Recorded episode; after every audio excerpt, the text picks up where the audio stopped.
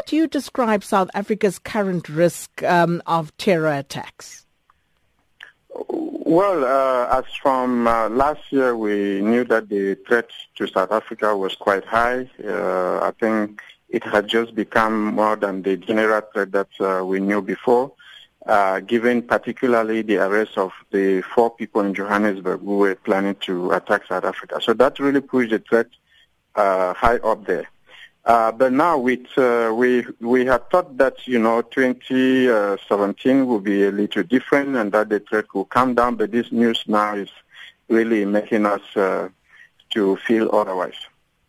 So this, of course, is not the first time that South Africa, um, you know, had threats such as these. But do you think that this is an escalating situation?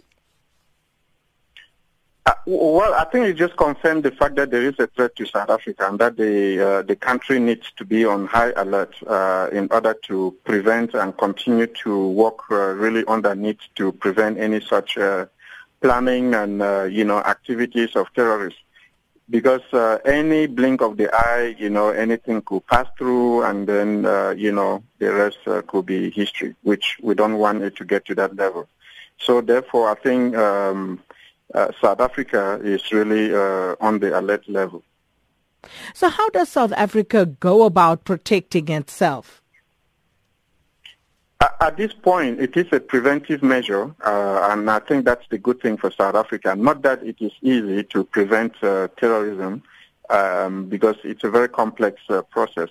Uh, but I think that what South Africa needs to do, uh, I think as we have emphasized in the past, is that intelligence at the moment is the key, uh, and therefore it is uh, very, very important at this moment for the country to invest heavily on intelligence um, to make sure that we have the robust and proactive intelligence that could go after um, every terrorist activity. I think last year uh, the minister uh, confirmed the presence of the Islamic State, confirmed the presence of groups such as Boko Haram and Al-Shabaab uh, in South Africa. And therefore, that confirmation means that, you know, the country needs to do more to monitor these groups, monitor the activities in South Africa, and possibly evict them from the country. Is it something that South Africa can do by itself? One wouldn't think so. But if we were to engage in more cooperation and more agreements with other countries, wouldn't that, in a sense, provoke a backlash and thereby place us at greater risk? No, I don't see it that way. Uh, working with other countries, for me, it's uh, it's uh, it's it's, a, it's vital. You know, uh, it's a pivotal measure that the government should take. Uh, given the fact that you know South Africa is not in the front line, um, we don't monitor, or we are not privileged to the kind of uh, daily terrorist activities that other countries are exposed to, and therefore we cannot really predict the trends. So working with other countries can Uh, really give us that uh, key information to be able to know what they are thinking, what is it that they are doing, uh, how their modus operandi, how they are changing, because that affects how we respond to it. So and therefore, that's why it's critical that in order for this country to remain uh, safe as it has been for the past seventeen years or so, uh, we need to work with other countries who are exposed to the threat. Uh, and it doesn't mean that, you know, you really... Uh, Uh, working with them overtly or supporting them overtly or going after the terrorist groups overtly. Uh, but you can do a lot of things uh, uh, uh, through the intelligence uh, track, uh, whereby, you know, you can benefit from this country's information. You can see how they are doing it.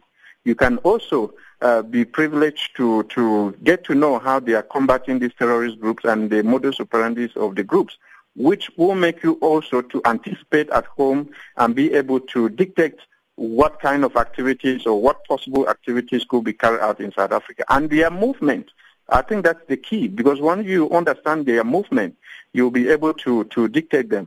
Uh, and South Africa, I think what we are seeing now is that the Islamic State is under extreme pressure from the international coalition, uh, which is fighting them in Syria and Iraq.